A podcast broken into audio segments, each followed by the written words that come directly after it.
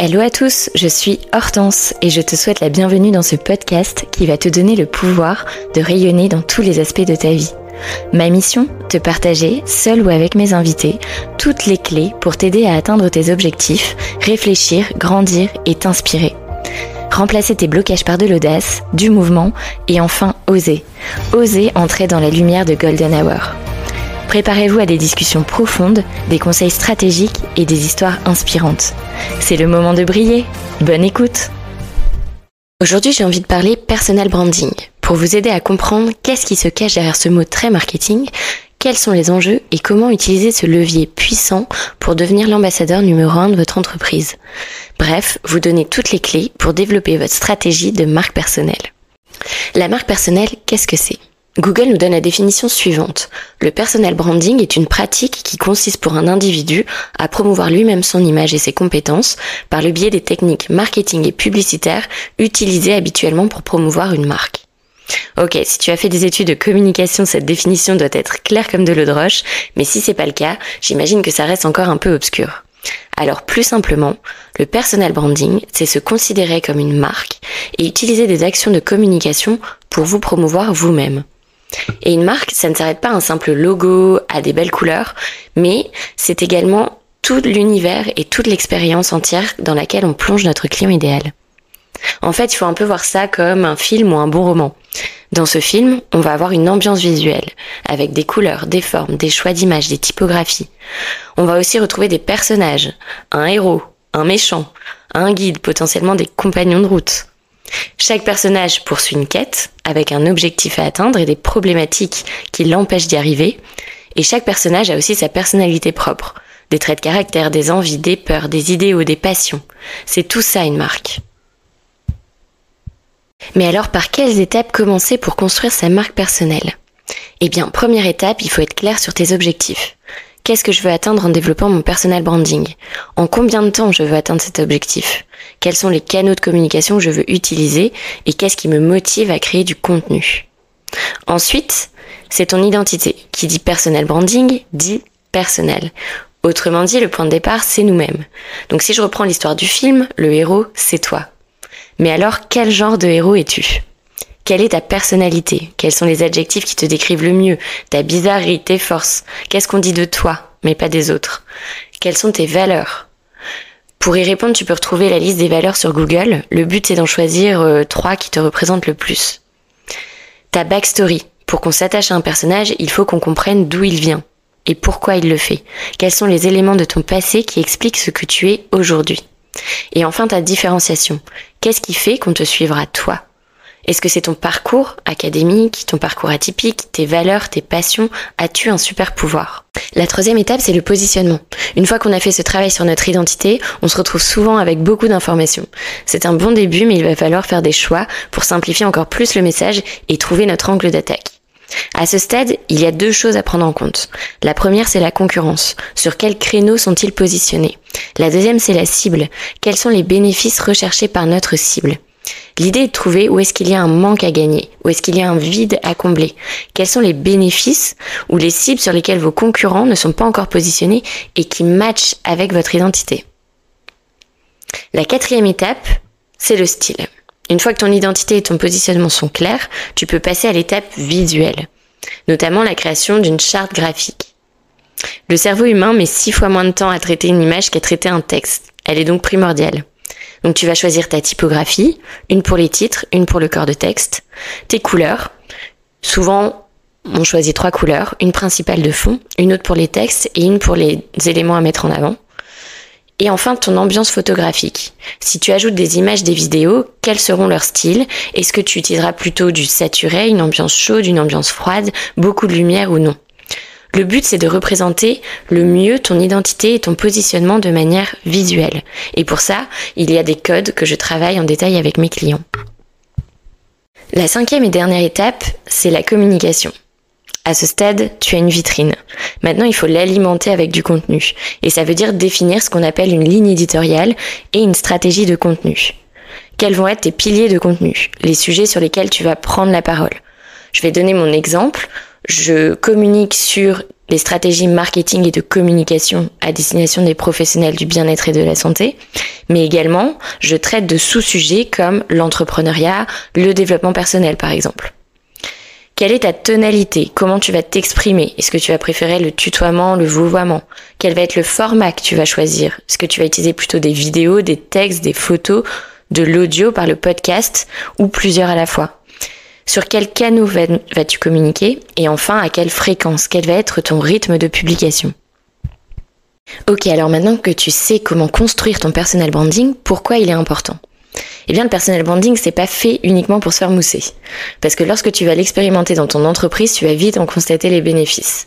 Ça va te permettre de développer ton chiffre d'affaires, développer ta notoriété, tu vas te retrouver invité à des conférences, des podcasts, de nouvelles opportunités vont s'offrir à toi et tu vas attirer surtout directement tes clients sans prospection. Je vais donner deux exemples pour illustrer ces points. La première, c'est la compétition. Elle est inhérente au business. Plus il y a de compétition, plus cela veut dire que le marché est grand. Mais comment on fait pour se différencier et prendre sa part du gâteau? On peut se battre sur l'offre, sur le prix, sur les fonctionnalités de ton produit ou ton service, sur les techniques de distribution, de production, et j'en passe. Mais la réalité, c'est que tous ces aspects sont des aspects copiables. En revanche, il y a une seule chose sur laquelle on ne peut pas te copier, c'est ta personnalité. Notre branding nous permet de nous différencier et d'attirer des clients qui nous ressemblent. Et c'est là le point principal.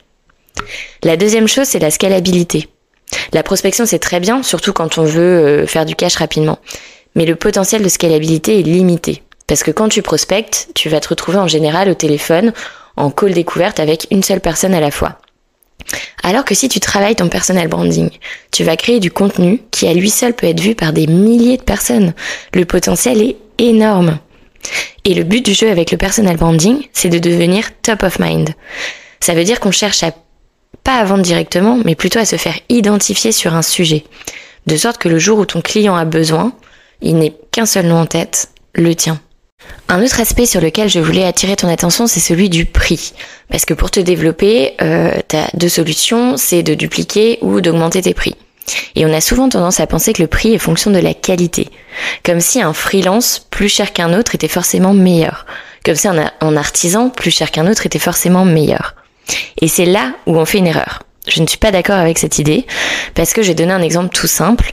Euh, penses-tu vraiment que les sacs Vuitton à 3-4 000 euros sont réellement d'une qualité 10 fois supérieure à des sacs de chez Pollen par exemple? Bah, c'est pas du tout le cas. Et d'ailleurs, euh, je crois qu'il y a eu un sujet dans l'actualité récemment pour prouver le contraire. C'est parce que le prix n'est pas fonction de la qualité, mais de la valeur perçue par le client. Et aujourd'hui, la plupart des entrepreneurs n'ont pas un problème de qualité, mais un problème de valeur perçue. Et ça, c'est une question de communication. C'est une question de personal branding et de travail d'autorité. Dans une interview, justement, où Sama Amar a dit quelque chose qui euh, résonne beaucoup avec, euh, avec cette idée-là. C'est qu'au début, tu es payé pour ce que tu fais, puis tu es payé pour ce que tu sais, et enfin, tu es payé pour qui tu es. Alors, une question intéressante et qu'on me pose souvent, c'est qui a intérêt à le développer? Ça paraît assez évident pour des start comme Justine Hutto, si tu es en freelance ou dirigeant d'entreprise, pour lesquels le personal branding semble indispensable. Mais si tu es salarié, sache que c'est également une arme massive qui peut t'offrir beaucoup d'opportunités. Par exemple, lorsque tu vas négocier tes conditions, si tu veux changer de boîte par exemple, tu peux vraiment valoriser la communauté que tu t'es créée sur un réseau comme LinkedIn. Je vais donner l'exemple de Nina Ramen, euh, que j'apprécie beaucoup, et euh, qui expliquait justement qu'elle avait travaillé son personal branding sur LinkedIn pendant 4 ans euh, en tant que salariée avant de se lancer à son compte. Et ça a été vraiment une stratégie gagnante et hyper puissante parce que ça lui a permis de gagner un temps fou. Parce que lorsqu'elle s'est lancée, bah, elle a eu directement des clients chauds et prêts à acheter ses offres. Enfin, dans la vie, je remarque qu'il existe deux types de personnes. Ceux qui croient que le bon travail finit toujours par se savoir, et ceux qui saisissent chaque occasion pour faire parler d'eux. Pendant très longtemps, j'ai fait partie de la première catégorie de personnes. En tant qu'introverti et bon élève, j'ai toujours cru que mon travail bien fait finirait par parler de lui-même. Mais c'est faux. En entreprise, j'ai très vite constaté ce qui fonctionnait. Peu importe si la personne est bien organisée, stable émotionnellement, si c'est un bon manager ou pas, la personne qui saisissait chaque opportunité pour ramener sa fraise chopait toujours les projets et les responsabilités intéressantes. Et en fait, dans la réalité, bah, les opportunités ne sont pas données aux plus méritants, elles sont données à ceux à qui on pense en premier. Et l'objectif, c'est ça. Beaucoup de personnes sont sûrement aussi compétentes que toi, si ce n'est plus, Mais à défaut d'être la meilleure, c'est la personne qui réussira le mieux à se faire identifier sur le sujet qui gagnera les opportunités. Alors aujourd'hui, si tes concurrents moins bons signent les deals, c'est pas la faute de tes clients, c'est de ta faute. C'est toi qui n'as pas réussi à être top of mind. De la même manière, si ton collègue moins bon est promu à ta place, eh bien c'est pas la faute de ton boss. C'est toi qui n'as pas su leur montrer la valeur de ton travail. Et quand j'étais salarié, on appelait ça le marketing de la visibilité. Et une fois que j'ai compris ça, j'ai toujours beaucoup travaillé mes entretiens individuels et mes demandes d'évolution avec résultats à la clé et ça a vraiment payé. C'est ce qui m'a permis d'atteindre rapidement des postes à responsabilité. Alors pour récapituler, fais de toi ton propre ambassadeur parce que ton audience te suivra pour toi, pour ta personnalité et non pour ton entreprise.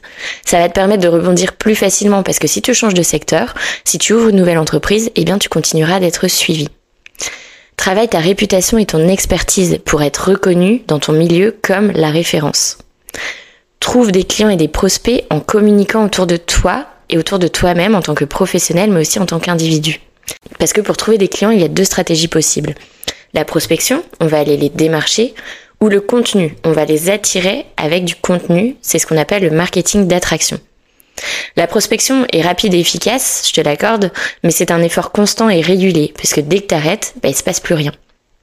Au contraire, la création de contenu va mettre plus de temps à porter ses fruits, mais chaque contenu créé va être une pierre ajoutée à ton édifice. Et alors dès l'instant où tu prends la parole en nom publiquement, tu deviens visible. Et avec la visibilité, bah, viennent les opportunités. Enfin, tu vas pouvoir attirer des clients, des prospects et des opportunités qui te ressemblent. Plus besoin de faire le tri parce que ta communication va le faire pour toi.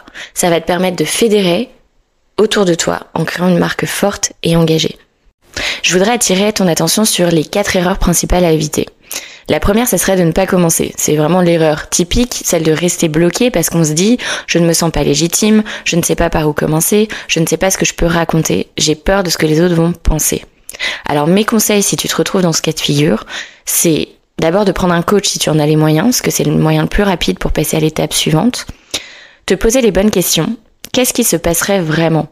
J'en parlais dans l'épisode 4, souvent on se fait une montagne des risques euh, vis-à-vis des opportunités. Donc je te propose de remettre un peu en perspective et tu verras que souvent les risques sont moindres par rapport aux opportunités que ça peut t'apporter. Et enfin, inspire-toi de parcours qui sont déjà passés à l'action. La deuxième chose, c'est de manquer de cohérence.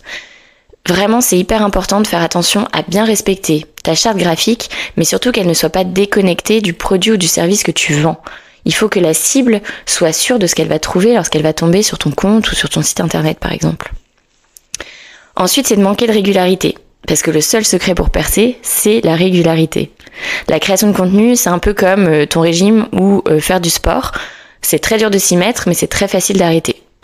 Et c'est souvent le cas. On voit beaucoup de gens se lancer sur un bon rythme pour finalement euh, lâcher pendant quelques semaines ou définitivement.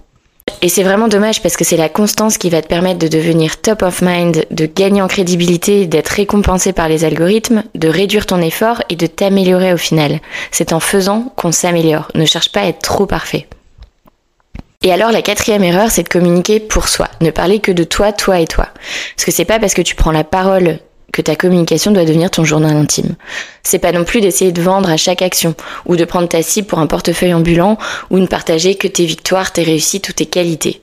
Parce que être bon en personal branding, ça veut dire être bon en marketing. Ce qui veut dire être un parfait connaisseur de ta cible. De quoi a-t-elle peur? Qu'est-ce qu'elle aime? De quoi a-t-elle besoin? En quoi elle croit profondément? Alors je te conseille vivement d'aller au plus proche de ta cible, va l'interviewer, échange autour de toi, demande du feedback. Ça sera les meilleurs moyens de savoir quel sujet traiter et de taper dans le mille pour répondre aux désirs les plus profonds de ton client idéal. Et alors, la dernière erreur, j'avais dit 4, mais celle-ci, je trouve que c'est intéressant quand même de le rappeler. Euh, c'est une erreur qu'il vaut mieux éviter de faire, c'est d'avoir une communication trop lisse. Parce qu'en ne froissant personne, bah, tu deviens vite dénué de valeur et de mission. C'est des notions qui sont fondamentales pour construire une communauté engagée. Parce qu'on ne peut pas avoir à la fois des personnes qui nous adorent sans avoir des personnes qui nous détestent. Alors, cette erreur t'empêchera pas de bâtir une belle audience et de trouver des clients. En revanche, si tes ambitions sont grandes, elles risquent de te faire perdre du temps et de passer à plus grande échelle. Donc fondamentalement, ce qu'il faut que tu retiennes ici, c'est que les gens s'attachent à des gens, l'erreur est humaine, et surtout les gens ont une mémoire courte. Rappelons-nous quand même que Kim Kardashian a fait des sextapes et que désormais elle collabore avec les plus grandes maisons de haute couture. Alors gagne ta légitimité, porte ta voix et incarne ton message. Pour changer un peu, je voudrais terminer cet épisode par euh, le décryptage d'un personnel branding hyper successful selon moi. Et j'ai choisi Jacques Mus qui a fait l'objet de l'actualité récemment. Et je voudrais te partager les quatre clés sur lesquelles repose la stratégie de Jacques Mus qui compte pas moins de 200 millions d'euros de chiffre d'affaires en 2022. Alors d'abord, il y a le storytelling, parce que Jacques Mus, c'est avant tout une histoire personnelle, celle de Simon, qui est un jeune homme originaire du sud de la France, qui va réaliser son rêve en lançant sa marque de mode. En plus de ça, c'est un héros qui va représenter une certaine inclusion et qui va aussi faire face aux critiques. Alors tout n'est pas tout rose, et justement, cette histoire authentique et inspirante suscite l'émotion et l'identification. Et les clientes se sentent proches du créateur et adhèrent à ses valeurs. Pour changer un peu, je voudrais terminer par le décryptage d'un personnel branding hyper successful selon moi. Et j'ai choisi Jacques Mus qui a fait l'objet de l'actualité récemment. Et je voudrais te partager les quatre clés sur lesquelles repose la stratégie de Jacques Mus qui compte pas moins de 200 millions d'euros de chiffre d'affaires en 2022. Et s'il a réussi à s'imposer dans le monde de la mode, c'est grâce à une stratégie marketing innovante et originale dans un monde qui peut paraître si fermé et élitiste. Tout d'abord, il y a le storytelling, parce que Jacques Mus, c'est avant tout une histoire personnelle, celle de Simon, qui est un jeune homme originaire du sud de la France et qui va réaliser son rêve en lançant sa marque de mode. Et Simon n'hésite pas à mettre en avant sa famille tout autant que son mari et ses amis. Et c'est cette histoire authentique et inspirante qui suscite l'émotion et l'identification. Les clients se sentent proches du créateur et adhèrent à ses valeurs. Ensuite, il y a l'esthétique qui est vraiment propre et unique à Jacques Mus, qui a su rapidement se démarquer avec une identité visuelle reconnaissable. Ses collections mettent en avant une esthétique épurée, des couleurs vives et des formes géométriques. La quintessence de sa stratégie marketing, elle réside dans la gestion de son compte Instagram parce qu'il est en même temps son compte personnel et à la fois le compte de sa marque. Et c'est vraiment une première dans le monde du luxe. Il va démystifier l'image inaccessible de la mode de luxe et il préfère la spontanéité pour toucher un public plus large. Il y partage des images de sa collection, quelques contenus personnels et les visuels de ses campagnes euh, assez euh, intrigantes et surprenantes qui attirent sa communauté puisqu'on y retrouve euh, des pièces de ses, ses créations en grandeur nature dans des lieux du quotidien. Et grâce à tout ça, la marque compte plus de 6,2 millions d'abonnés. Et enfin, ça passe par ces événements incroyables. Ces événements sont exclusifs, que ce soit ses défilés ou ses présentations de collection. Il y convie des influenceurs, des célébrités, mais surtout, il offre des scénographies hyper personnelles. Dès le départ, je sais pas si vous vous souvenez, mais son tout premier défilé s'intitulait Jacques Mus en grève et il a fait défiler ses mannequins dans la rue avec des pancartes. Ça a vraiment créé une ambiance conviviale et amicale dans son défilé et parce que ça permettait finalement aux passants de pouvoir assister à un défilé qui est d'habitude quelque chose de très exclusif. Pour sa collection Printemps-été 2017, il a imaginé toute une collection qui reprenait les codes des Santons de Provence et de sa Provence natale. Il va même plus loin euh, parce que la prochaine collection, son premier défilé homme se passe dans un cadre hyper naturel et original dans les Calanques de Marseille en 2019. Et puis il y a eu ensuite le célèbre coup de soleil dans des champs de lavande en 2020. Tout ça pour dire qu'il donne vraiment le sentiment de faire partie de son cercle proche. Il nous fait oublier les codes et les préjugés entourant l'industrie luxueuse de la mode et en créant une connexion personnelle avec sa cible, Jacques Mus a pu construire une marque qui est plus qu'un simple produit.